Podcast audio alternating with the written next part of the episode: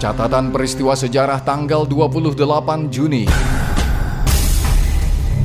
28 Juni 1997 Petinju Amerika Serikat Mike Tyson didiskualifikasi oleh WBA karena menggigit telinga Evander Holyfield ketika pertandingan baru berlangsung tiga ronde.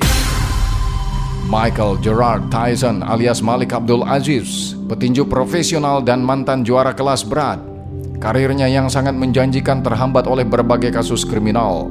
Julukan Mike Tyson secara internasional adalah Iron Mike, merujuk pada postur tubuhnya yang kuat bagaikan besi.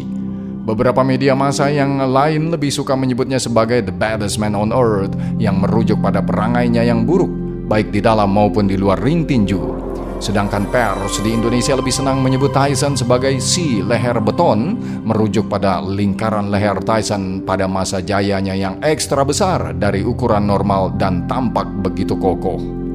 Pada 9 November 1996, ia menghadapi tantangan yang lebih berat dari Evander Holyfield dalam pertarungan yang lebih dari 11 ronde.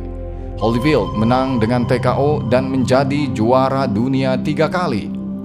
Tyson tidak bertarung lagi hingga Juni 1997 ketika terjadi pertandingan ulang yang sangat dinanti-nantikan melawan Holyfield pada 28 Juni untuk memperebutkan gelar WBA.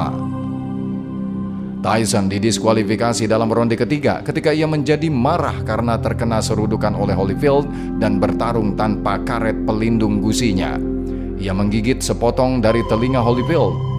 Ketika wasit Mills Lane memperingatkan dia, Tyson menyerang telinga lain Holyfield.